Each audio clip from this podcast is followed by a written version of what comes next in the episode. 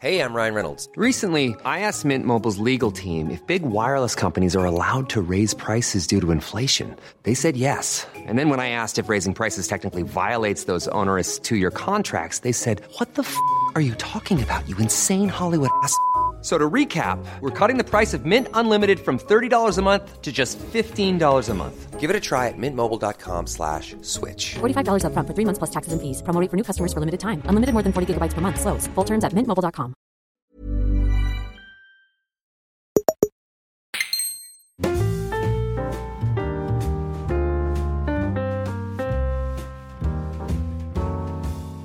Hola, ¿qué tal amigos? Bienvenidos a un episodio más de En Crisis.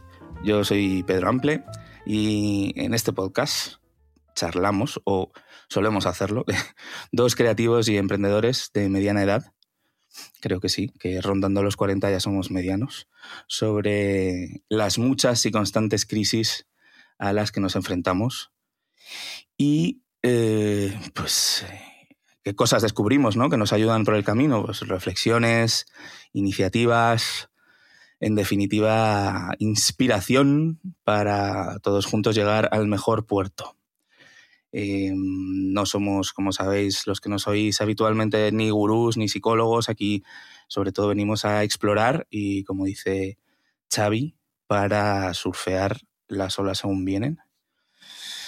Un Xavi, que es mi compañero y amigo en este podcast, que por desgracia no se ha podido unir hoy por imprevistos de última hora, pero que volverá en el próximo capítulo para que este podcast tenga la calidad que os merecéis y no tenga que hacer yo mucho más de lo que hago. Ya sabéis, el alivio cómico incómodo, mi papel preferido del mundo.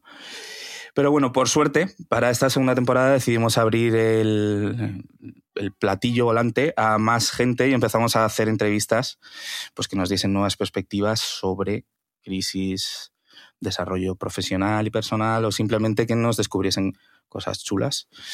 Y por aquí han pasado ya gente como Borja Iglesias, Gonzalo Roset, Beatriz Montañez, David Victori, Rodri Fáez, en fin, un montón ya. De hecho, que ya he visto que ya son 20 capítulos, lo he visto en el título aquí de la grabación, que me hace ilusión, not bad. Y bueno, y como hoy tocaba entrevista, he tenido la suerte de que el invitado es la mejor persona y se ha prestado a hacer el programa conmigo, aún sin Xavi, que como sabéis es la verdadera estrella de este programa En Crisis. Así que os presento a Jaume Rojo, más conocido en el mundillo de la creación de contenido en internet como Rush Smith. Jaume es publicitario. ¿Qué tal? ¿Cómo estás? Muy bien, perdona que te he interrumpido. Pensaba, no sabía que ibas a hacer ahí una introducción. Dale, quiero escuchar. Sí, esto es lo que hace siempre Xavi, que es la primera vez que lo hago, pero a ver qué tal me sale. Vale. Bueno, decía que eres publicitario de carrera, ¿no? Estudiaste publicidad, sí, si no me equivoco. Sí. Bueno, eres uno de los creadores, youtuber, debería decir, porque al final eres como primigenio de la plataforma en España. Sí. Y has vivido muy de cerca y en primera persona la revolución un poco de los creadores de contenido, estando delante de la cámara, haciendo tus propias campañas en tus canales y luego también detrás, gestando las campañas, coordinándolas, al final ejecutando campañas creativas y estrategias para grandes marcas pues como Netflix, Spotify o Prime Video, ¿no? Desde agencias y clientes. Bueno, ahora sí. ¿Qué tal estás, Jaume? Pues muy bien, muy contento de estar contigo. Sí, siempre es agradable hablar con amigos y más aún si es para conversar un poco sobre la vida. Así que encantado de estar contigo, Pedro. El placer es mío, mil gracias por estar. Y espera, me he dejado, que además porque tengo aquí mi chuleta que me ha preparado Juan, nuestro productor. Eres, ojo, autor, tienes varios libros editados, director de cortometrajes y cantas, y de hecho cantas de puta madre, la verdad. Bueno, y ahora sí ya está más completo. La verdad que soy una persona que siempre como que tengo muy poco miedo a probar cosas, entonces hago muchas cosas. Realmente que haga bien, pues a lo mejor no tantas, pero soy como una persona como que tiene muy poco miedo a la hora de lanzarse a probar cosas nuevas.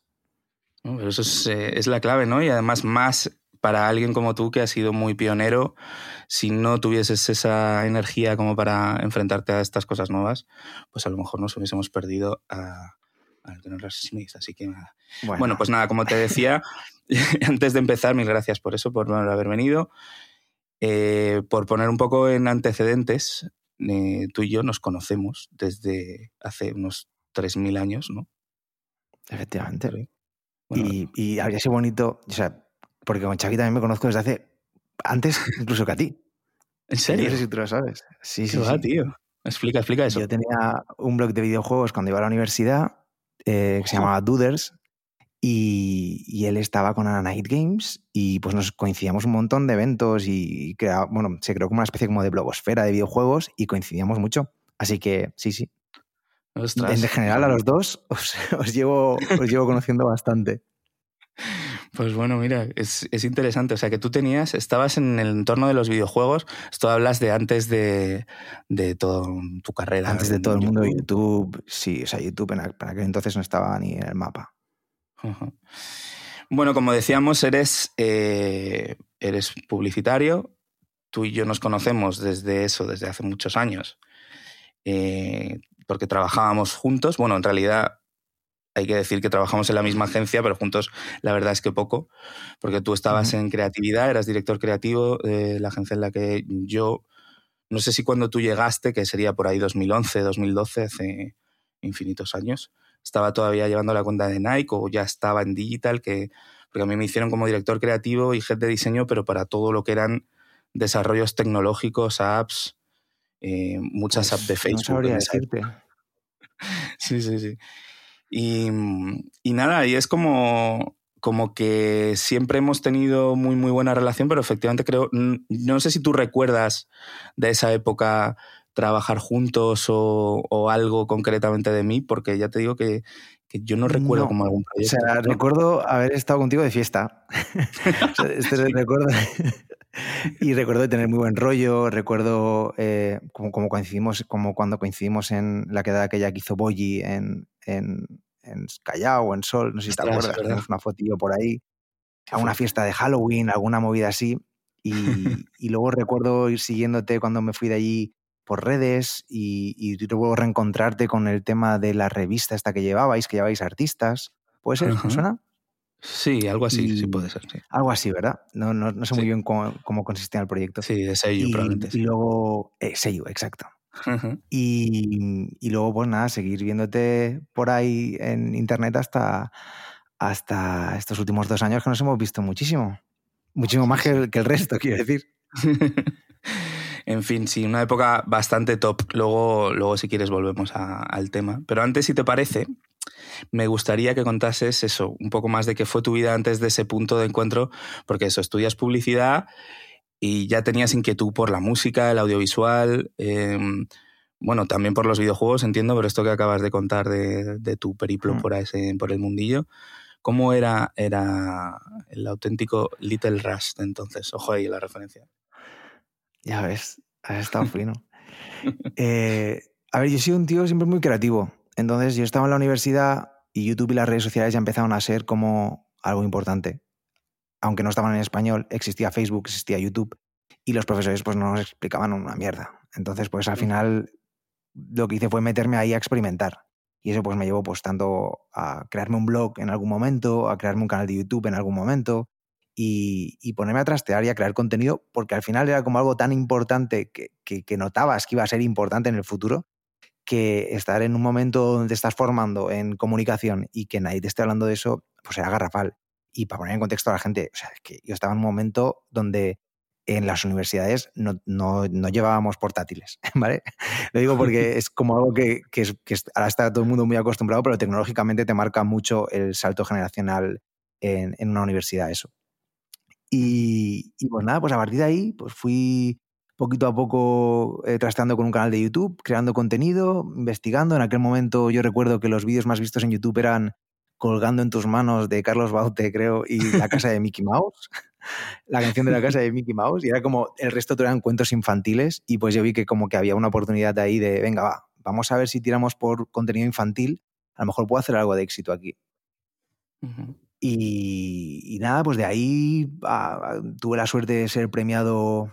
por YouTube en un concurso que hicieron que se llama Next Up, me dieron algo de pasta y algo de formación, más pasta que formación, porque realmente es algo que seguro que tú has vivido también, y es que las plataformas son las que menos saben de crear contenido en sus propias plataformas muchas veces. Muy fuerte eso, ¿eh? Entonces, ya, es un poco heavy, la verdad.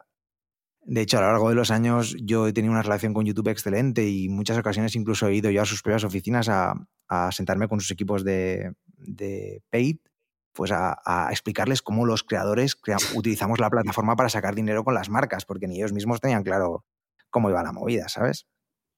Es que al final yo creo que ha sido todo para las propias plataformas el ir descubriendo cómo iba funcionando. Yo recuerdo pensar que cuando, pues en la época primigenia de YouTube, yo creo que eso tú ya estarías subiendo vídeos muy probablemente, pero cuando yo veía sobre todo creadores de contenido americanos, porque no había nada aquí, yo recuerdo pensar que la preocupación por la imagen de uno mismo, que al final todos tenemos, como sería algo que impidiese prosperar al medio, ¿no? O sea, yo nunca imaginé a tanta gente grabándose a sí misma, enseñando su casa, y muchísimo menos pues que esto pudiese aglutinar a millones de seguidores fieles, ¿no? Y ¡fum! Fast forward 2023, todo Dios quiere ser una estrella de TikTok y hay gente peleando por ser vista en Twitch, es brutal, sí, sí, sí. O sea que... Yo recuerdo el primer día que me puse a grabar yo con la cámara a mí mismo en la Puerta del Sol y la vergüenza que pasé y lo raro que me sentí, y estaba en la agencia cuando curraba contigo, uh-huh. y ahora salgo a la calle, tío, y es como... Es lo más normal del mundo encontrarte a alguien grabando un blog en un zoo, en un parque... Hostia, los IRLs. ¿Qué pasa, tío? ¿Has ido a la Puerta del Sol últimamente? Es surrealista. Hay 30 personas haciendo IRLs en la Puerta del Sol, no entiendo nada. Es increíble. O sea, me parece increíble. O sea, haber vivido esto, haber vivido ese cambio, haberlo experimentado en primera persona, me parece, o sea, de otro planeta. Sí, sí, sí. Así que, bueno, predicción de mierdísima que hice ahí. Pero mi pregunta es, ¿por qué crees que eso, que... Porque a ti, tú ya has hablado de que ya tenías esa energía y esas ganas de comunicar y de hacer contenido, pero para la gran mayoría, ¿cuál es la razón de que pasásemos de poquísimos youtubers en español a que esto de pronto fuese un bombazo? ¿Fue la tecnología? ¿Fue el dinero que se pudiese monetizar? ¿Hay algo que tú creas que fue como el clic que de pronto abriese la puerta a que esto se convirtiese en lo que es hoy? Pues yo creo que es la llegada de las grandes marcas y la llegada de las grandes productoras y discográficas. O sea, yo creo que en ese momento en el que se dieron cuenta, en el que no podían luchar contra esto y que la única forma era aliarse, de repente todo cambió muchísimo. Primero fue un approach de las marcas a los creadores como porque queremos saber qué estáis haciendo aquí, queremos aprender, y muchas veces nos pagaban y realmente era más un proceso de aprendizaje suyo que realmente algo que les reportase un valor tangible, ¿no? Era más yo invierto aquí porque están pasando cosas y quiero sacar de aquí learnings. Y luego está el tema de las televisiones, que estaban también muy cagadas y de repente... O sea, antes era imposible encontrarte un clip de Telecinco en YouTube y de repente ahora ya es lo más normal que nos lo encontremos. Y de ahí también pasamos a las discográficas, que también estaban como súper recelosas, que no querían, que si el copyright, que si tal. Bueno, ahora tienes YouTube Music y eso es una de las principales fuentes de ingreso que tienen ahora mismo todos los artistas y todas las discográficas. Entonces yo creo que el paradigma y el hacerse mainstream es en el momento en el que lo mainstream llega aquí. Y ya no solamente a YouTube, sino por ejemplo en Instagram. Mi amiga Chus siempre decía una frase que a mí se me quedó en la cabeza, y es que cuando nosotros hacíamos contenidos en YouTube, las guapas de YouTube eran las chicas como normales, en plan que no eran como... despampanantes, sino que eran chicas de la calle, muy, muy normales.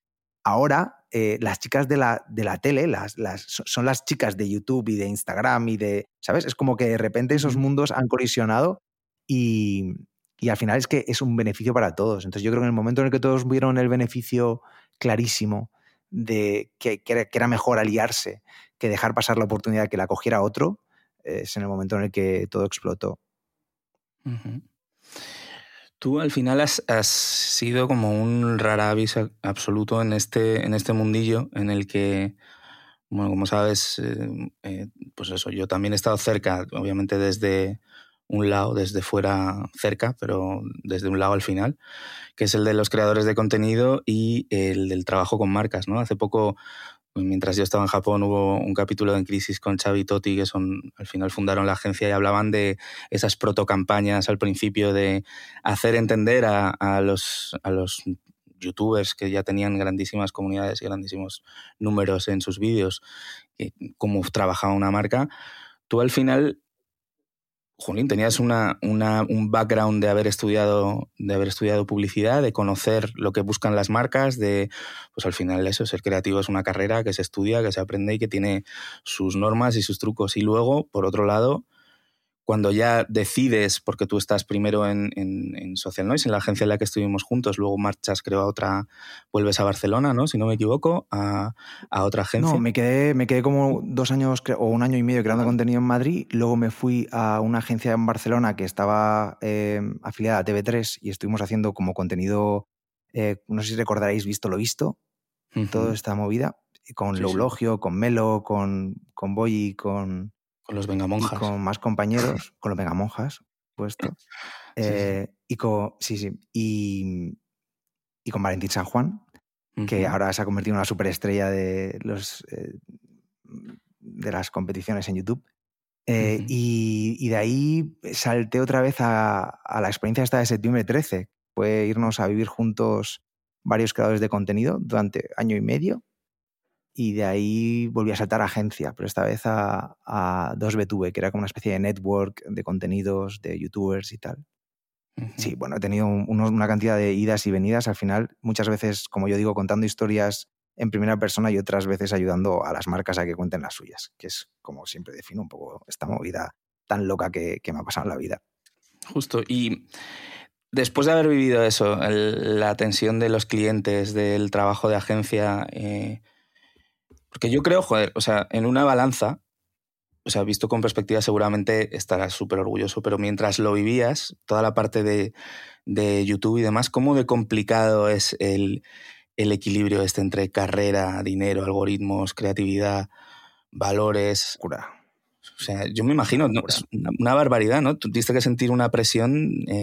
Sí, pero ha sido progresivo, porque yo recuerdo cuando yo empecé en YouTube... Tú subías un vídeo al mes en YouTube y tú ya monetizabas suficiente, tú ya tenías una audiencia contenta, tú ya tenías al algoritmo contento. De repente, el algoritmo cambiaba a los 6 meses y cada 6 meses te cambiaba un poco el algoritmo, pero muy poquito. Y luego ya empezaron a ser cambios mucho más seguidos y cada vez te exigía más, o sea, y cada vez más y cada vez más. Y hemos pasado, ya te digo, de a lo mejor pasar de un vídeo mensual, que no sé, ¿he dicho mensual antes? Creo que sí. Un vídeo mensual a un vídeo semanal a un vídeo cada día. Y de repente te das cuenta de que la plataforma va cambiando, que la exigencia va cambiando y que tú al final cada vez tienes que replantearte y cuestionarte si quieres seguir haciendo eso, porque como ha cambiado las condiciones, es como un trabajo. Si de repente te contratan para hacer una cosa y de repente te ves y te acabas viendo haciendo otra, pues oye, a lo mejor te tienes que preguntar si a mí me hubieran dado estas condiciones desde el principio, ¿lo habría aceptado? Y eso era algo que siempre me cuestionaba. Y por eso muchas veces daba saltos y de repente volvía al mundo de agencia y de repente volvía otra vez al mundo de los creadores. Porque también hay algo que me da el mundo de los creadores que no me da el mundo de agencia. Entonces, pues siempre tengo ese punto... Pero yo creo que es muy agotador, pero también es estimulante a la vez, porque es verdad que me quejo de ello, pero luego también es un poco adictivo, ¿no? Bueno, vale, ¿cuál es el reto ahora? El reto es hacer contenido corto y hacerlo... de temas de actualidad y hacerlo en tal plataforma, que esta plataforma es nueva y tal. No sé, es una locura. O sea, yo tengo la cabeza destruida si me preguntas por eso, porque es una locura, es estimulante y agotador a la vez. Es muy curioso porque justo es eso, ¿no? Ha sido, al final, un creador de contenido bastante único tendría en el entorno español, porque al final has innovado no solo en ideas de formatos, pues como fue, por ejemplo, lo que hiciste en unas elecciones entrevistando a varios candidatos en tu canal, sino en cuanto a la diversidad del contenido, ¿no? Al final hacías vídeos musicales, un periplo bastante largo por el contenido infantil, blogs casi diarios, especiales, has dirigido cortometrajes, o sea... ¿Y hasta qué punto crees que a veces eso de ser tan polifacético, de tener... talento más variado. No tiene que ver con, ¿no? Con la polifacética. No, yo te digo que no. Tiene que ver con estar cucú de la cabeza y con no tener miedo a probar cosas nuevas, ¿sabes? Yo siempre pienso, digo, mira, me apetece hacer esto. Y es que es como, bueno, ¿y por qué no lo vas a hacer? Pues hazlo, aprenderás cosas y te saldrá bien, pues a lo mejor sí, te saldrá mal, pues hay otras cosas que me han salido fatal. Entonces, como que tengo el sentido de la vergüenza muy desarrollado, ¿eh? Pero aún y así siempre me gana la curiosidad a cualquier sentimiento de vergüenza o de que no salga bien o que, ¿sabes? No sé. Yo creo que lo tengo intrínseco. Pero te das cuenta como en realidad, si lo piensas, si vieras otros creadores, al final es gente que hace una, dos cosas, ¿no? O sea, yeah. y mi pregunta va por ahí. O sea, ¿tú crees que necesita la audiencia encasillarte a tope como en una categoría, en una temática o en un formato como para huir un poco de esta presión del algoritmo de no meterte en este bucle creativo tan que puede llegar a ser efectivamente muy estimulante? Si yo hubiera sido listo, me habría quedado solamente con un tipo de formato. Si yo hubiera sido listo. Uh-huh. Si yo hubiera querido... O sea, y yo creo que quizá la gente sí que quiere variedad, pero lo que quiere el algoritmo es pónmelo claro. O sea, dámelo masticadito, clarito y algo que tú veas que tiene éxito y que tiene demanda, dame más de eso hasta el final. O sea, y cuando ya no puedas darme más de esto, busca algo que sea anexo a eso que pueda a la misma gente interesarle. O sea, es que lo loco es volverte loco como he estado yo a mi audiencia, que es de repente te saco un libro infantil como de repente te estoy sacando un corto de terror. Como... ¿Sabes?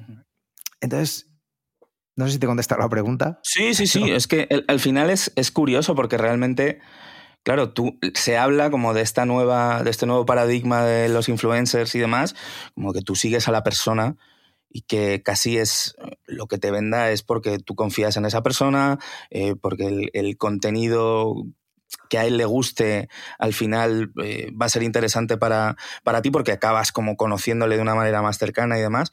Pero luego, joder, o sea, realmente hay muy pocos ejemplos como el tuyo que digas, están haciendo lo que quieren y están variando y están modificando. Porque, joder, rápidamente ahora te viene a la cabeza, por ejemplo, el caso de Nil Ojeda, que es un tío que es un crack y que es súper creativo y que hace como que es un poco casi infernal, ¿no? Que tener que inventarse cosas nuevas cada día para seguir llamando la atención. Pero incluso él tiene como ya su vía de acción, ¿no? Como su formato dentro de que el formato es loco. Claro, exacto.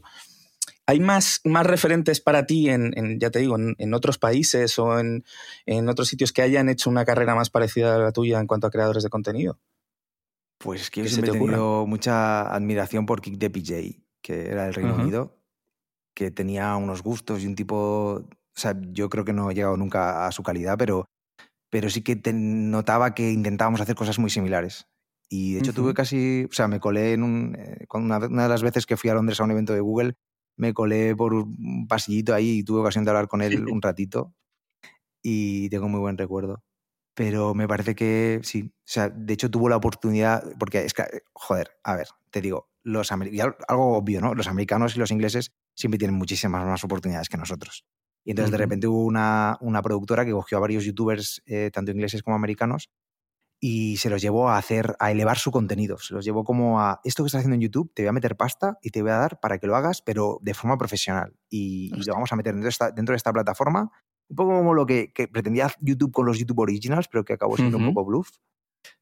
Pues mucho mejor hecho, la verdad. Y él tuvo la ocasión de irse a Los Ángeles, allí a unos estudios increíbles, a rodar una miniserie chulísima con mezcla entre actores y muñecos de stop motion y tal, no sé, una barbaridad.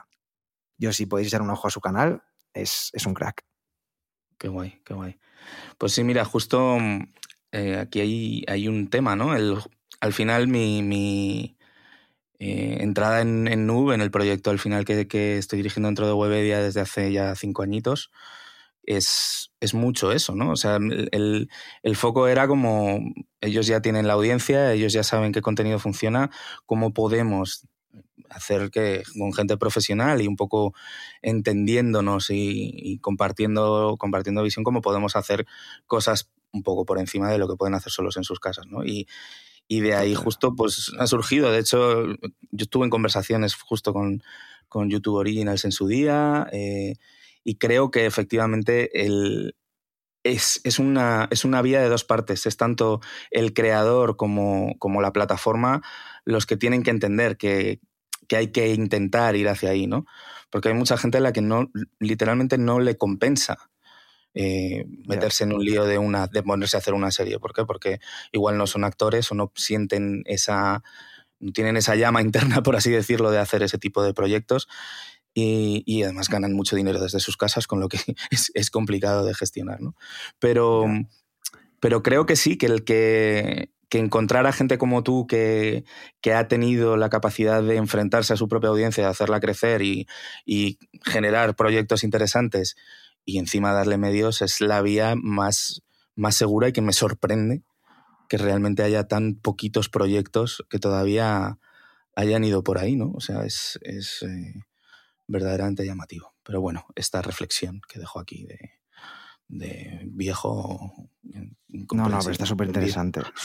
O sea, es que tienes razón en muchos sentidos, porque al final el encontrar el equilibrio entre encontrar el talento que quiera y que tenga algo que contar esa persona más allá de lo que crea en sus redes. Al final yo siempre diferencio entre los influencers, que para mí es gente que tiene carisma o que es guapa o que por algún motivo que no es externo a sí mismo, tiene fama, y luego están los creadores de contenido, que son aquellos que crean algo externo a sí mismos. Y o sea, es como un poco yo organizo la movida. Que ahí te encuentras pues a los fotógrafos, incluso a los modelos o a los directores de cine, a los músicos que crean contenido en internet. Y que a mí me ayudan mucho y yo creo que esas son las personas que necesitan los recursos. A veces no son los que tienen más audiencia, pero son las personas que tienen probablemente más cosas interesantes que contar. Y una cosa, la compañía también es un valor añadido, y es algo que abordan muchos creadores de contenido, pero me refiero a contar algo más allá de eso. Sí, sí, sí. Total, yo creo que luego charlaremos también sobre eso, ¿no? Y porque hay cuestiones que tienen que ver ya con el compromiso, con los valores, que también creo que tú has sabido llevar a cabo proyectos chulos, y que ahora hablaremos un poco de ellos. Por seguir un poco tu carrera y demás, hay una de tus parcelas de todo lo que has hecho que hablábamos, que es que has escrito varias obras, pues El niño que se olvidó de dormir, El pueblo más tranquilo del mundo y Fueron felices, que es el último libro que has hecho, que si no me equivoco autoeditaste, ¿puede ser? Sí. Y es un cuento que tiene la peculiaridad, porque aunque parezca ridículo, es una peculiaridad de ser la historia de amor de dos niños. Es un cuento que se llama eso, y Fueron felices. ¿Y cómo surge este punto nuevo en tu carrera de armarte? Porque habías editado con una de las editoriales más grandes de este país, si no me equivoco, y pasar como a, entiendo que por control creativo y por poder hacer el proyecto que querías, a hacer Y Fueron felices, ¿no? Sí, a ver, creativamente el motor de Y Fueron felices, que es un cuento, es la leyenda de San Jordi clásica con la que muchos niños crecimos, pero en esta ocasión con un príncipe y un caballero. El motor era porque me di cuenta que yo llevaba mucho tiempo creando contenido en YouTube, siendo parte del colectivo LGTB, y que había contado muchas historias y nunca ninguna había estado protagonizada por alguien con quien yo me pudiera sentir identificado. Ni en El pueblo más tranquilo del mundo, ni en El niño que se olvidó de dormir, pues como había puesto a nadie LGTB, y es como, joder, esas son las historias que tú, porque las has vivido en primera persona, puedes contar y puedes aportar muchísimo más. Entonces, como notaba que incluso en mis vídeos y en las canciones, ¿sabes? En plan, tengo un vídeo que es una de las canciones más vistas, que es Tierno, que era una colaboración con Milka, y tío, salen un montón de parejas y no sale ninguna pareja gay, pero bueno, ni racializada ni nada, todo gay, que es como... joder, tío, lo tenías a huevo. Entonces tenía como esa espinita pendiente, y me di cuenta de que, analizando un poco el mercado, que lo que faltaba en el mundo de los referentes para la gente LGTB no está tanto ya en el mundo adolescente, donde tenemos un montón de series como Netflix y tal, sino en el mundo infantil y en el mundo pues ya mucho más adulto, en plan gente mayor. Entonces el que más me inspiraba de los dos era hacer algo que contase una historia para que esos niños, ¿no? que en algún momento yo también fui uno de esos niños, pues puedan crecer con esos referentes que yo y que muchos no tuvimos.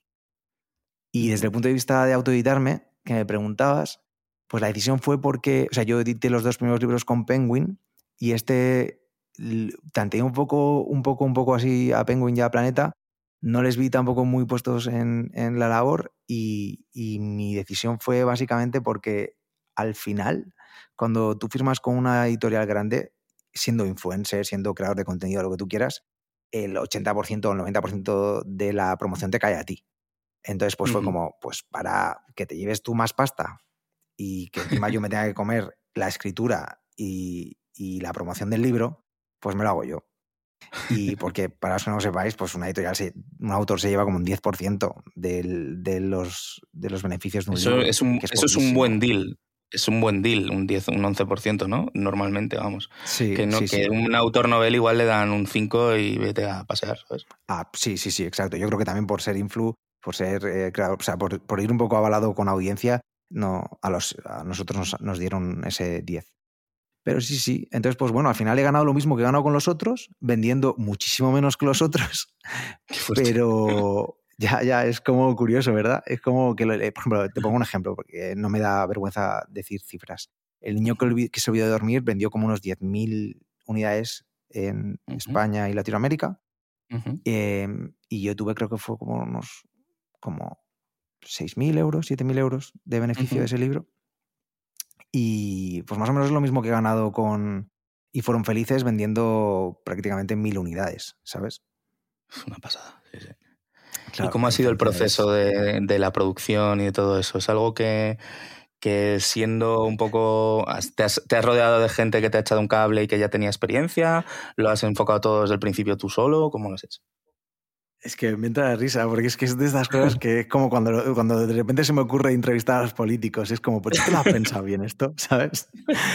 Tú de verdad, tú vas a tener a Pedro Sánchez al lado y vas a saber qué preguntarle. Pues lo del libro es un poco igual. Es como, yo quiero hacerlo. Ya iremos viendo por el camino esto cómo lo vamos aterrizando, ¿no?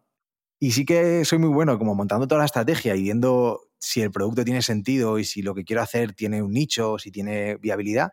Pero luego en temas de esto lo sabes hacer, ahí ya yo soy muy... Entonces, pues bueno, pues me he rodeado de gente, de amigos, ¿no? Que a lo mejor, pues eso, un amigo que es diseñador, pues oye, ¿tú me puedes maquetar esto? Venga, va, pues te lo maqueto, venga, va, ¿cuánto es? Pam. Luego buscando imprenta. Bueno, eso fue una locura, buscar una imprenta, porque es que eso no lo había hecho nunca. Y para imprimir el libro en la calidad que yo quería, en el formato que yo quería, en plena crisis de materiales, que no haya papel... Una locura, la verdad. Bueno, y es que he aprendido una de cosas, en plan de cosas de la color, las pruebas de color de los libros, bueno, todo este universo es un, no sé, la verdad, a veces cuando lo estoy viviendo pienso, ¿por qué me he metido aquí? Pero realmente luego cuando lo consigo acabar es como, bueno, guay, lo has conseguido hacer, enhorabuena, tío.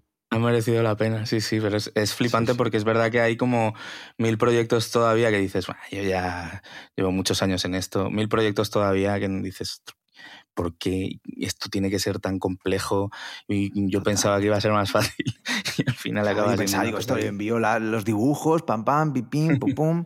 No, luego también tienes que coordinar mucho, porque claro, tuve a una ilustradora, que es Laura Hierro, que estuvo trabajando en la peli de Klaus, que estuvo en Netflix, que es de Netflix, que ella, pues le encargué todas las ilustraciones del libro. Y claro, también es muy complicado el qué quiere contar ella con la ilustración, pero también dejar espacio al texto. También es una persona que no ha trabajado nunca un libro ilustrado, que sabe ilustrar, pero es diferente saber ilustrar a saber ilustrar un libro ilustrado. Son como, joder, hay detalles y cosas que tienes que tener en cuenta a la hora de hacer esa ilustración.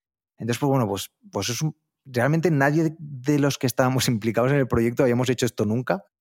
Esto es algo que define mucho todo lo que yo hago, pero todos tenían muchas ganas y salió muy bien, la verdad, por suerte, salió genial. Sí, enhorabuena.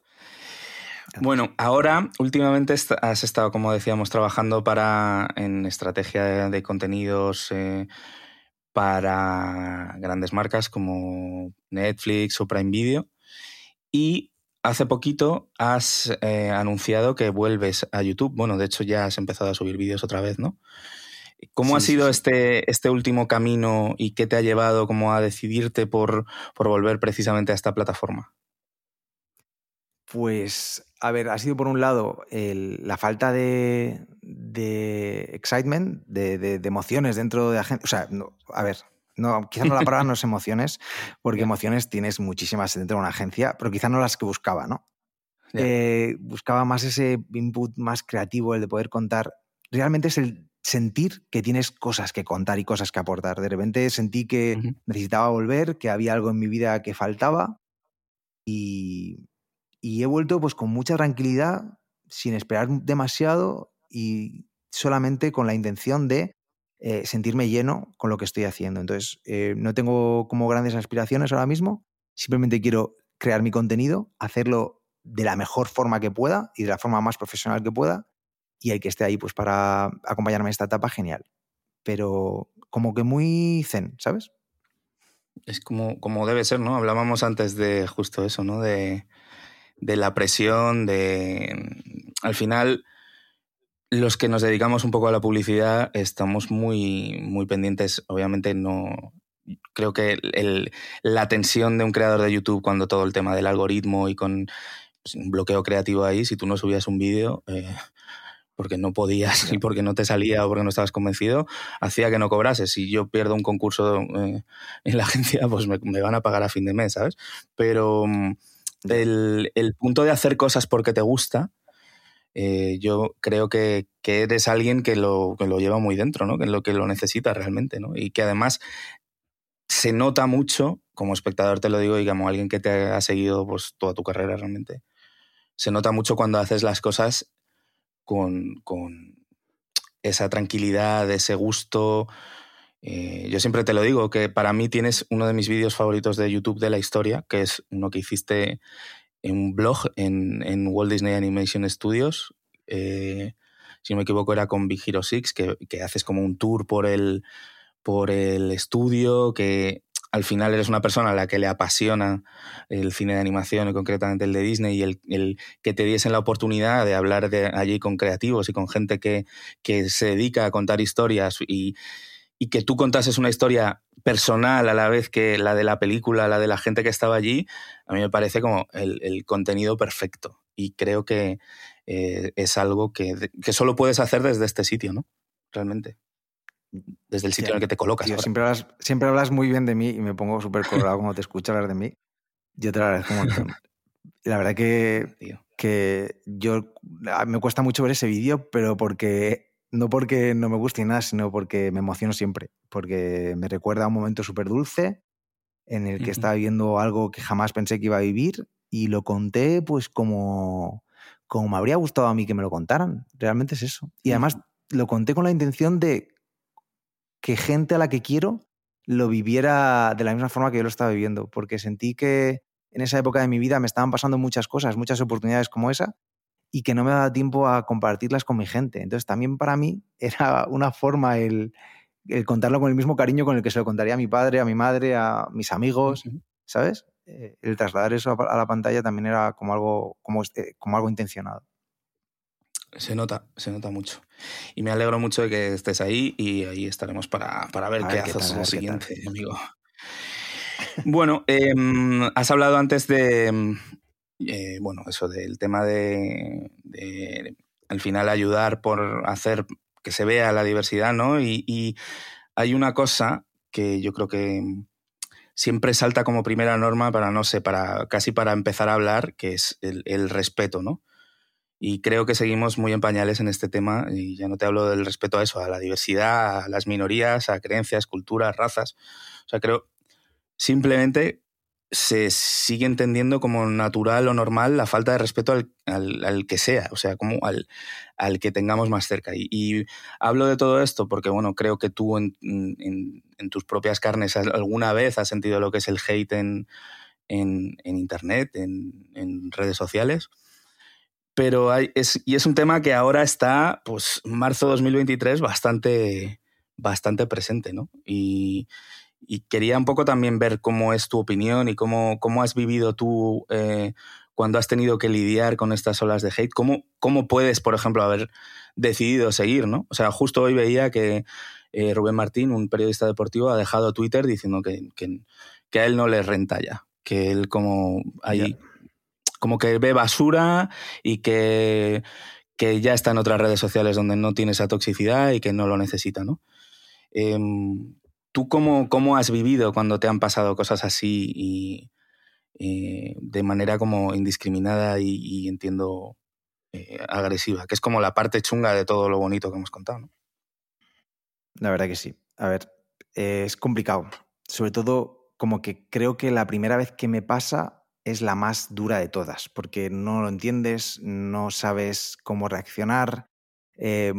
Habitualmente suelen ser cosas que están fuera totalmente de tu alcance, lo que está pasando. O sea, no es algo que tú hayas querido compartir o hayas querido que de repente haya esas conversaciones en internet. Entonces es como complicado de gestionar el punto en el que tú te piensas y dices, a ver, yo estoy aquí para contar mi película, para hablar de mis películas de Disney, para disfrutar con mis libros, para hablar del último tráiler de Las Tortugas Ninja. Digo, yo no estoy aquí para hablar de movidas personales, rencillas entre amigos, pero claro, hay muchas veces que las cosas te superan y que no es tú el que decides qué conversaciones están en la esfera pública.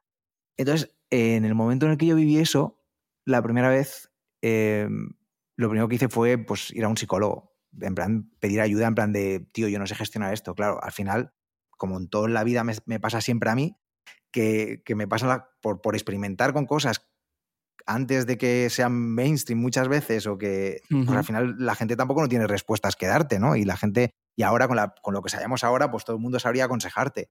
Pero en aquel momento, estoy hablando que a lo mejor eran 2017, 2000 o así, que fue la primera ola de hate que yo tuve, pues fue muy difícil gestionarlo y ahora mismo lo gestionaría de otra forma totalmente diferente. Dicho esto, hay algo que nosotros damos por sentado siempre que estamos en redes sociales y es el hecho de que todo el mundo, de darle la oportunidad a todo el mundo a escribirnos. Y eso no lo pone en ningún lado. O sea, nadie, que tú estés en unas redes sociales compartiendo un tweet, compartiendo un post en Instagram, no implica que cualquiera pueda responderte. Las redes sociales nos dan ahora más herramientas que nunca para sesgar los impactos nosotros recibimos de gente que no conocemos. Entonces, por ejemplo, yo en Twitter tengo mazo de filtros. O sea, se acabó esto de que cualquiera pueda escribirme lo que le dé la gana y decírmelo, pero para lo bueno ni para lo malo. O sea, total. No es que no me interese lo bueno, es que yo prefiero que lo bueno también me lo diga la gente que conozco y que entiendo el contexto en el que me lo está diciendo, ¿sabes? Pero de repente como que darle el poder a alguien para que te pueda insultar, para que te pueda decir cualquier burrada, es que ese poder se lo estás dando tú. Y yo quiero seguir estando en Twitter, pero eso no significa que yo quiera darle a la gente la oportunidad de poder decirme lo que le dé la gana. Que luego me pueden poner un tweet donde les... Oye, claro que sí, pero otra cosa es que yo en mis filtros de notificaciones vaya a abrirme por la mañana mientras esté desayunando y me vaya a encontrar un insulto tuyo. Que no, tío, es que no. Y, a ver, yo la ola de hate la viví al principio, sobre todo por problemas personales con un amigo que también era creador de contenido, con J. Pelirrojo, y la segunda vez fue por temas de defensa de los derechos LGTB, pero un montón de veces, en plan... Y de todo lo que aprendí en la segunda, lo apliqué en las otras, en plan de hordas de gente católica, de gente ultra, pues, diciéndome cosas horribles solamente por escribir un libro infantil en el que... pongo referentes y que no estoy contando nada que no hayan contado con una historia hetero, ¿sabes? Quiero decir que sí, hay dos tíos que se están besando, igual que en La Cenicienta, que la Blancanieves, que la Sirenita y que su prima. Y si eso no te escandalizaba, esto no te puede escandalizar. Y si eso no te parecía adoctrinar, esto no te puede parecer adoctrinar. Entonces, al final, cuando tú estás tan convencido de tu mensaje, tú puedes tomar dos opciones. O te vas y les das ese territorio a toda esa gente que te está insultando, o te quedas, sigues lanzando tu mensaje y te proteges y dices, mira, yo me quiero quedar aquí porque quiero seguir contando mi movida, pero eso no significa que yo vaya a permitir que cualquier persona venga aquí a decirme lo que le dé la gana. Y ya me callo, que soy un pesado en esto. No, es que es muy interesante. Yo creo que aquí ha pasado otra cosa que ha sido muy llamativa esta semana, que te comentaba por WhatsApp antes del programa al quedar, que es... A mí me ha llamado la atención especialmente porque como que de alguna manera me ha señalado un poco, y me explico. O sea, es la historia de Oscar, que es Oscar GGC en TikTok. Es un tío que hace TikToks y que tiene como 400.000 seguidores, ¿no? Y habla sobre todo de música, hace sus tier lists, sus de grupos, sus listas de temas favoritos. Y la verdad es que a mí me salió y me llamó la atención y le seguí, pero reconozco que mi primera impresión fue, y yo lo pensé para mí, este chaval va de entendido y ni puta idea, ha puesto yo que sea, lo que sea, a The Doors por encima del Zeppelin, típico moderno postureando sin tener ni idea y tal, ¿no? Y he seguido viéndole con ese rollito mío de superioridad pseudointelectual siempre para mí, porque no se me ocurriría en mi puta vida meterle mierda gratis hacia afuera.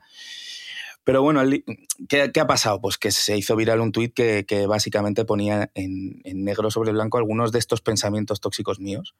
Porque hace una playlist de Arctic Monkeys y no sabe escribir el nombre del grupo. Reacciona a clips de las canciones y en realidad no está escuchando, está como actuando como que las escucha. Dice, hostia, le empezó a caer la de San Quintín y, tío, ya salió gente a defenderle y bastante y con buenos argumentos. Y en el fondo lo que está haciendo este Oscar es original. Habla de música, que es un contenido inexistente y más si no es freestyle o reggaetón. Se le ve un buen tipo. Joder, está haciendo mucho más que yo y que todos los críticos por sus semejantes, ¿sabes? O sea, por lo menos él tiene 100%. Los arrestos, la energía, las ganas, el talento de hacer algo, ¿sabes? O sea, Ramoncito 44 de Guadalajara, en serio, ¿qué mierdas hace? ¿Qué tiene que decir, sabes? Y el chaval ha salido muy afectado y me ha hecho un clic ya total en la cabeza, ¿sabes? O sea, y creo que el usar un escaparate, entre comillas, democrático en Internet, no te debe hacer intocable. O sea, hay que señalar y criticar malas conductas, aunque luego descubramos que el background es jodidísimo y que en realidad el streamer de turno estaba, no sé, muy, muy deprimido y confundido.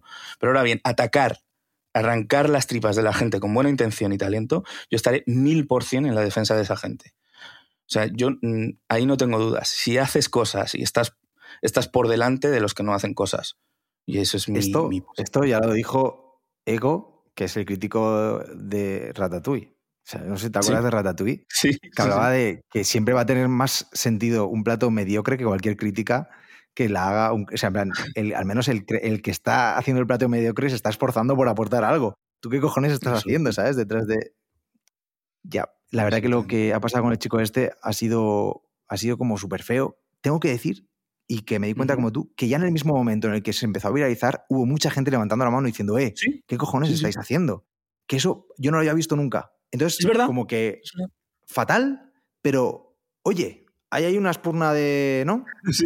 No sé, como de algo. No, y cuando él ha salido como diciendo, hostia, esto me ha afectado, pavos, estoy hecho mierda, no creo que haya hecho nada, no he matado a nadie para que me habéis llamado de todo y me habéis puesto de vuelta y media.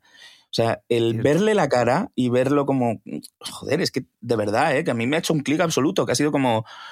nunca más. O sea, me voy a esforzar específicamente por esto que yo alguna vez intento, como me hago el esfuerzo de como decir, yo no prejuzgo, trato de tener la cabeza abierta.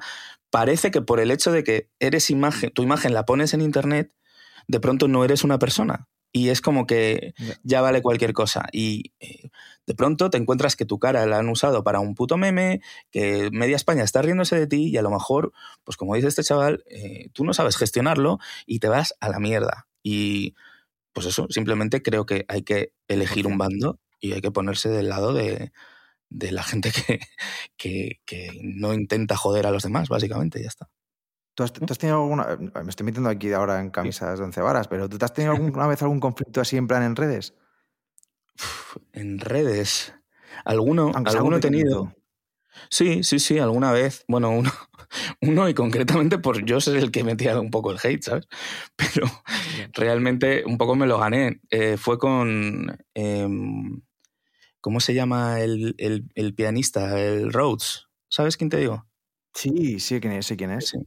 Pues un día puso como un tuit de Dios mío, acabo de descubrir a Estopa y es como Vivaldi, ¿sabes? O sea, el tío dijo algo así como... Y como sí. Y como era algo como que lo hacía todo el puñetero rato, ¿sabes? Como todo el rato era como lo primero que descubría, lo nuevo que descubría de España, da igual que fuesen aceitunas con anchoas que ¿sabes? Que gambas al ajillo, todo era una maravilla y yo le respondí en abierto como, o sea, no sé, no me acuerdo que le dije como en plan relaja, ¿sabes? Que esto no es para tanto, ¿sabes? Y bueno, me respondió y eso es lo que hace, cuando ya te responden es lo que hace que todos sus seguidores al final vean tu tuit, ¿no? Porque si no probablemente no los hubiese visto. Y sí, me cayó tela con esa. que yo, o sea, le dije, bueno, de hecho yo le contesté como con lo de let people enjoy things, ¿sabes? Como yo mismo diciendo, bueno, pues si disfrutas con Estopa, pues para allá tú. Y luego con Tenet, como no. Tenet fue la otra. Con Tenet me desearon la muerte porque había grabado durante la película. Porque yo subí unos stories pues diciendo, ¿qué es esta puta mierda? ¿Sabes? Y me dijeron, la gente que graba durante las películas, ¿tú cómo puedes criticar una película si ni siquiera la estás viendo? Y, no sé qué. Y pavo, había 3 personas en el cine, estábamos en medio de la pandemia. Yeah. Me aburría de muerte y lo que hacía era como humor, ¿sabes? Pero bueno, ahí también. Son las 2 veces, obviamente. ¿Cómo lo gestionaste? En plan de... ¿Cerraste el móvil durante unos días o...? Sí, nada más que eso, ¿sabes? Quizás ha sido más... He sufrido más la tensión de ver como algo que... Joder, estoy diciendo una cosa, ya ves tú, a mi nivel, que es ridículo.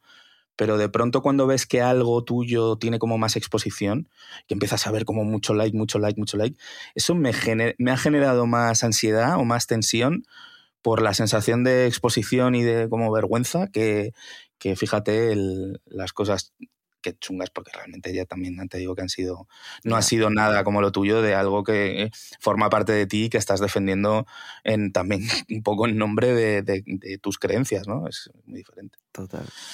No, pero al final sí. Es lo que te digo, es el protegerte. O sea, es que ya estés defendiéndote de algo que tú crees, como de repente que tú compartas algo, por ejemplo, lo del chico este, ¿no? Que de repente comparte sus gustos, como tú podías compartir que no te gustaba la película. Sí. Y de repente se llena de odio. Pues es como, ¿hasta qué punto tú quieres darle también el poder a la gente? ¿Sabes? Eso es. Pero bueno, hay cosas que siempre estarán fuera de nuestro alcance y que por mucho que tú no quieras exponerte a ciertos... El chico este lo decía, ¿no? Decía, yo no tengo Twitter, pero es que me he acabado enterando. Y he acabado haciendo scroll y viendo toda la movida. Es que tú imagínate, hecho, la pesadilla, ¿sabes? Es como, joder, ya. No sé. Ridículo. En fin, que es un tema que yo creo que tiene que estar muy presente para todos y en el que tenemos mucho por evolucionar, en el de eso, el de ser más comprensivos los unos con los otros en general y con ciertos casos con unos en particular.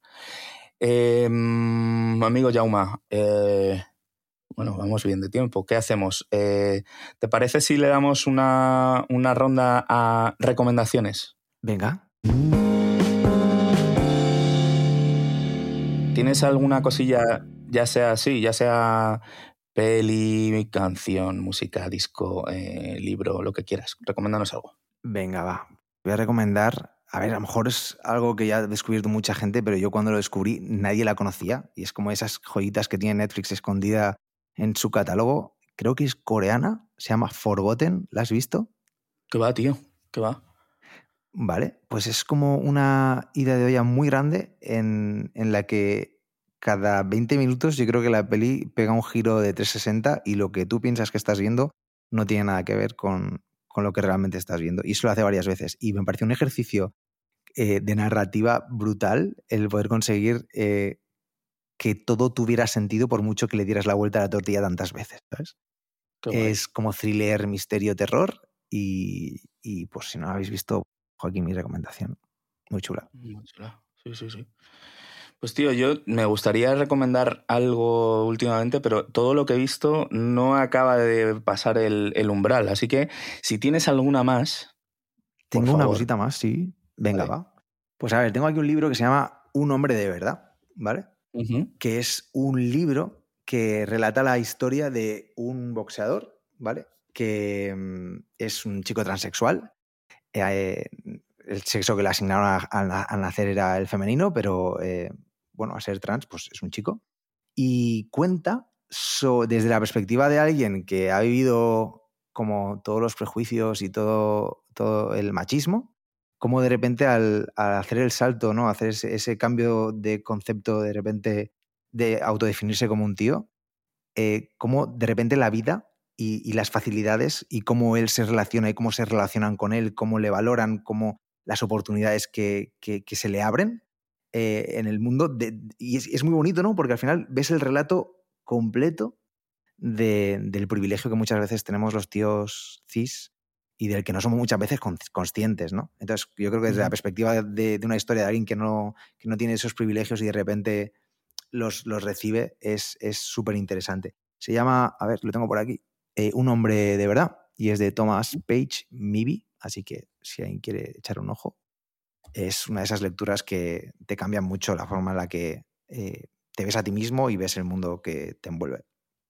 Qué bueno, sí, sí. Muy interesante, lo estoy mirando por aquí. Muy chulo. ¿Más cosillas? ¿Más cosillas a recomendar? Tengo ¿Estás jugando a algo? Porque tú, como jugador habitual de videojuegos... Sí. Estoy jugando a Endwalker, a Final Fantasy XIV de Endwalker, que es el final de la historia, es el MMO de Square Enix. Y lo estoy gozando, pero vamos, o sea, increíblemente. O sea, es como... Estoy deseoso de que llegue Final Fantasy XVI porque es de los mismos tipos. Entonces, pues, estoy en esta como ya final de la historia, que es este último DLC. Y yo no sé si conoces tú la historia un poco del Final Fantasy XIV y de todo lo que envuelve el desarrollo de este juego y de cómo... ¿No? Que va, yo pues no entro en el final porque soy una persona con un déficit de atención enorme, entonces me pierdo muchísimo ya. Cuéntanos, por favor. Pues te voy a pasar el documental que hay en YouTube que cuenta la historia porque te va a fascinar. O sea, es que es pura magia. Final Fantasy XIV Online es el que se dice que es el mejor final de los últimos años, desde el 10, desde la generación del 10, del 9 y sin contar estos. Pero no era un origen. En un origen era un juego que estaba roto, tío. O sea, sacaron el Final Fantasy XIV y era un juego que estaba roto, rotísimo, que no tenía eso ni pies ni cabeza. Estaba lleno de bugs. Estaba tan lleno de bugs que la propia Square decidió que era más fácil hacerlo de nuevo desde cero que ponerse a parchear. Entonces, tras 3 años o 4 años ahí con el juego, al final decidieron cómo... Entonces, aquí viene lo bonito, que la destrucción del juego está dentro de la narrativa de la historia. Y los propios jugadores iban viendo poco a poco como una especie de bola de fuego se iba acercando. Tú imagínate que estás en el World of Warcraft y de repente ves un puntito rojo en el cielo. Y que al mes siguiente ese puntito rojo está un poquito más grande. Y que al mes siguiente más grande. Hasta que de repente eso es una bola que se abre, se destruye y sale ahí, de ahí Bahamut y se carga todo el universo en el que has estado viviendo durante todo este tiempo. Y utilizan para anunciar... Es una locura. Utilizan ese evento para anunciar Final Fantasy XIV a Realm Reborn, que es un puto juego hecho desde cero que cuenta la historia o que te cuenta la historia de ese universo destruido, de ese juego destruido. No sé si son como 60 años después, ¿no? Cómo está el reino hoy, como 100 años después. Es maravilloso. Si no lo habéis jugado, es el MMO, es el mejor Final Fantasy y para mí el mejor MMO que he jugado yo. Bueno, es al que le he dedicado más tiempo, la verdad. Qué grande, tío. No, me parece súper brillante cuando meten como eso, la narrativa dentro de casi la propia estrategia de venta, ¿no? Del propio juego. Es una cosa que parece que solo nos acordamos del Fortnite, que somos como si lo hubiese inventado todo, y esto es una pasada, ¿no? Es una barbaridad. Y como poco a poco iban, como que creo que cada vez aumentaban los monstruos dentro del mundo, ¿no? Cada vez había más monstruos. Los chavales se juntaban en clanes para intentar destruirlos, pero era un final que estaba predestinado ya a suceder y al final, bueno, no sé, me parece como una historia tan bonita, tío, porque mira que era fácil coger y decir, mira, oye, que vamos a cerrar este juego porque no nos ha salido bien y cogemos y tranquilos, que al día siguiente tenéis este otro que empieza de cero y que nos ha quedado, vamos, fetén. Claro. No, tío, me pareció espectacular. Brillante, tío. Fíjate, es de estas cosas que tú y yo, como nintenderos y redentos que somos, yo me imagino que eso, que yo no pido una cosa tan elaborada y tan grandiosa, pero me imagino que le pasase una cosa así a un Zelda o incluso eso, a un Animal Crossing, que estuviese un poquito más vivo, ¿sabes? Y te juro, o un Pokémon, ya para qué hablar, ¿no? Pero sería increíble y es como que Nintendo... no saldrá de la estructura de un juego de Game Boy en cuanto a lo tecnológico y tal, no sé hasta cuándo, la verdad. Pero al desarrollar las historias en DLC ya me parece un salto enorme por parte de Nintendo. Una innovación espectacular, pero bueno, mira, ojalá nos den alguna sorpresa con Switch 2 dentro de poco y arriesguen un poco.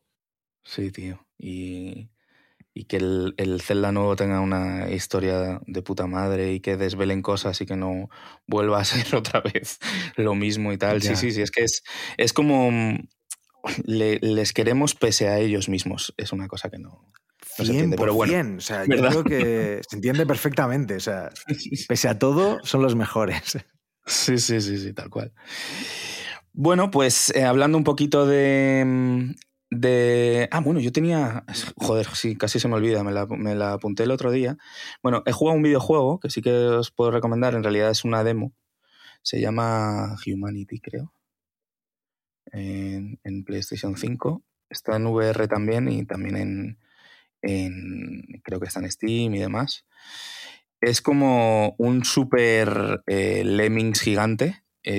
Han sacado como 10 niveles en el que tú eres una especie de Shiba Inu, un espíritu que va guiando como literalmente a toda la humanidad, que va saliendo de una puerta.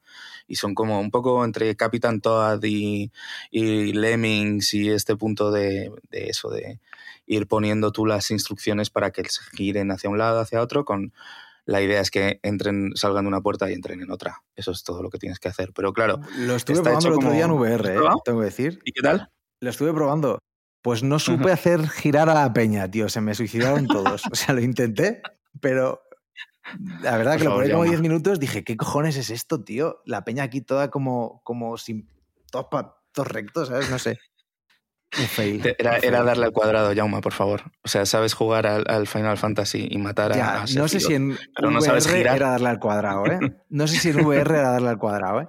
Creo que... Bueno, en VR yo hubiese girado para evitar mis vómitos. Porque, bueno, o sea, hablamos en el anterior capítulo que yo... Vale. ¿No te sienta bien la VR? Nada, tío. Fatal. Lo hablamos la semana pasada. 5 minutos en casa de Xavi estuve la semana pasada. Bueno, hace 2. Y sudores y una cosa... Nada, no puedo, tío. No, joder. Necesito tenerlas unos días en casa a ver si me hago a ellas, ¿sabes? Pero mis experiencias siempre han sido... Yo tengo que decir que yo me mareo mucho y lo que me ha aportado paz en el mundo de la VR son los juegos que no son de desplazarte y de acción. Claro. O sea, yo, por ejemplo, descubrí el otro día uno de puzzles, tío. Y te juro que me sentí en el futuro. Era yo sentado en mitad de mi salón, cogiendo como piezas en 3D con las manos y rotándolas, no sé. Te juro que eso era Matrix, era como una locura.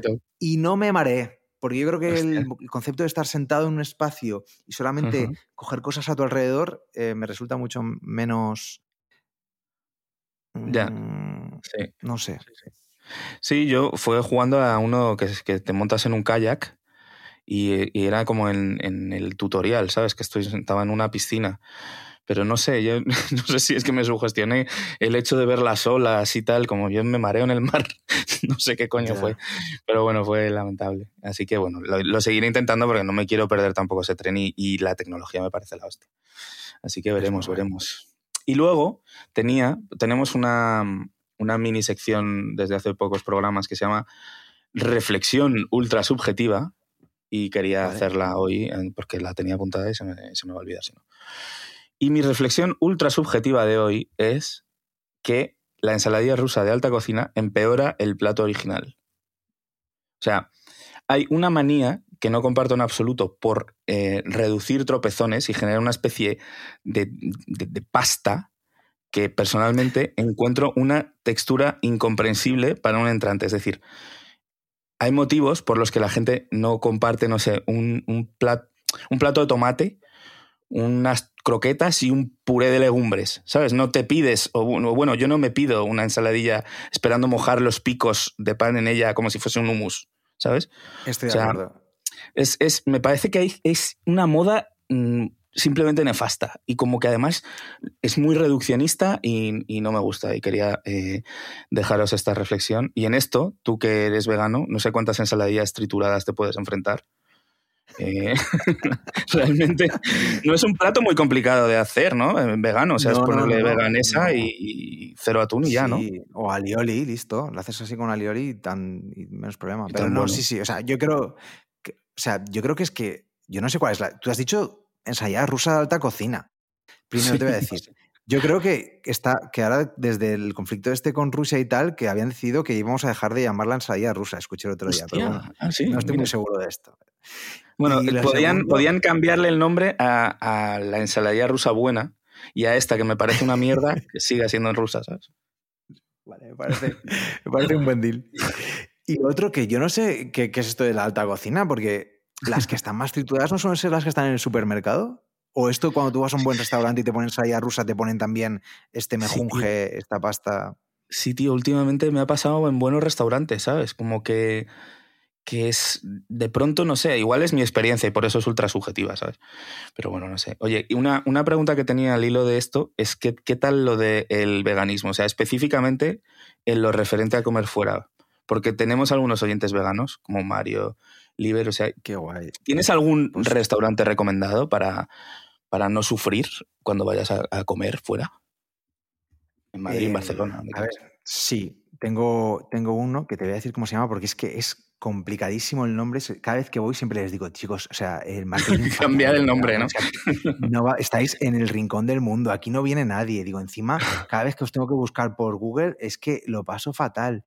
Y creo que estaba por aquí. A ver, déjame un segundo. Estoy buscando en Google Maps, fíjate. No, a ver, mi consejo es que no se conforme la peña, tío. Que la peña... Mira, lo he encontrado. MMVF.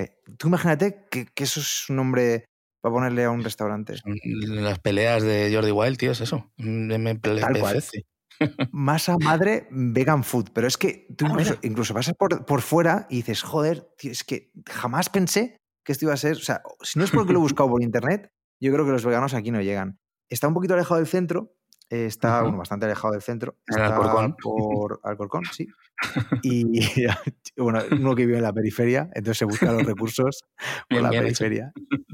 Y está riquísimo. La verdad que la comida es espectacular, la gente es súper maja, porque algo que tiene en común casi todos los sitios veganos es que la gente suele ser muy maja.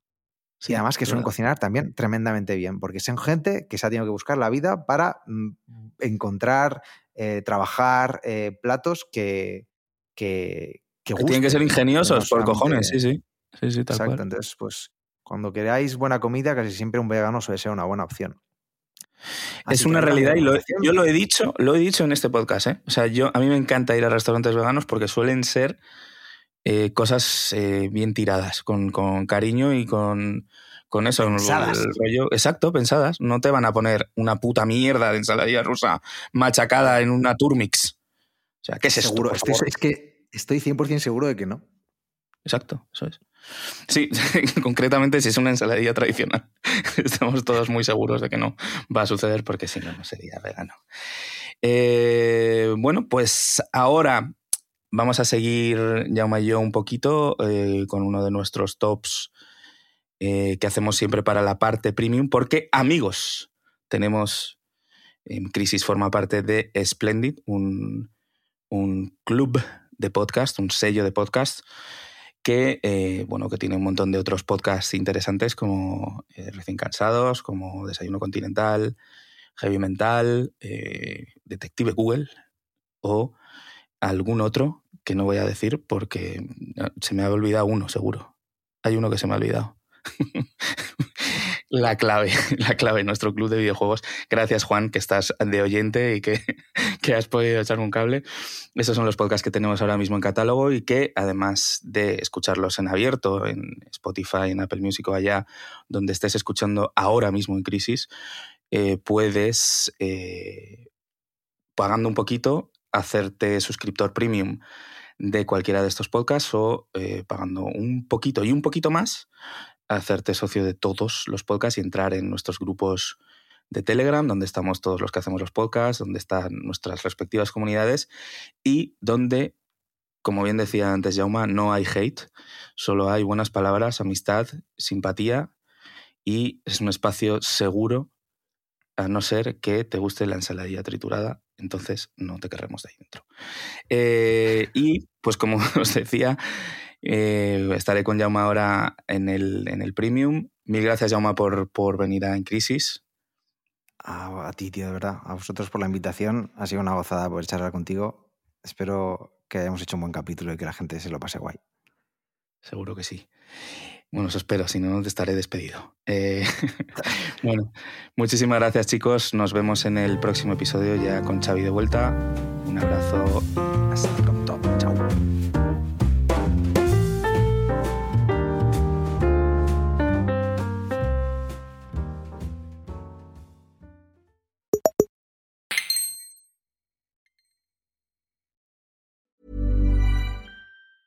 Hey, I'm Ryan Reynolds. Recently, I asked Mint Mobile's legal team if big wireless companies are allowed to raise prices due to inflation. They said yes. And then when I asked if raising prices technically violates those onerous two-year contracts, they said, what the f*** are you talking about, you insane Hollywood ass f- So to recap, we're cutting the price of Mint Unlimited from $30 a month to just $15 a month. Give it a try at mintmobile.com/switch. $45 up front for 3 months plus taxes and fees. Promo rate for new customers for limited time. Unlimited more than 40 gigabytes per month. Slows full terms at mintmobile.com.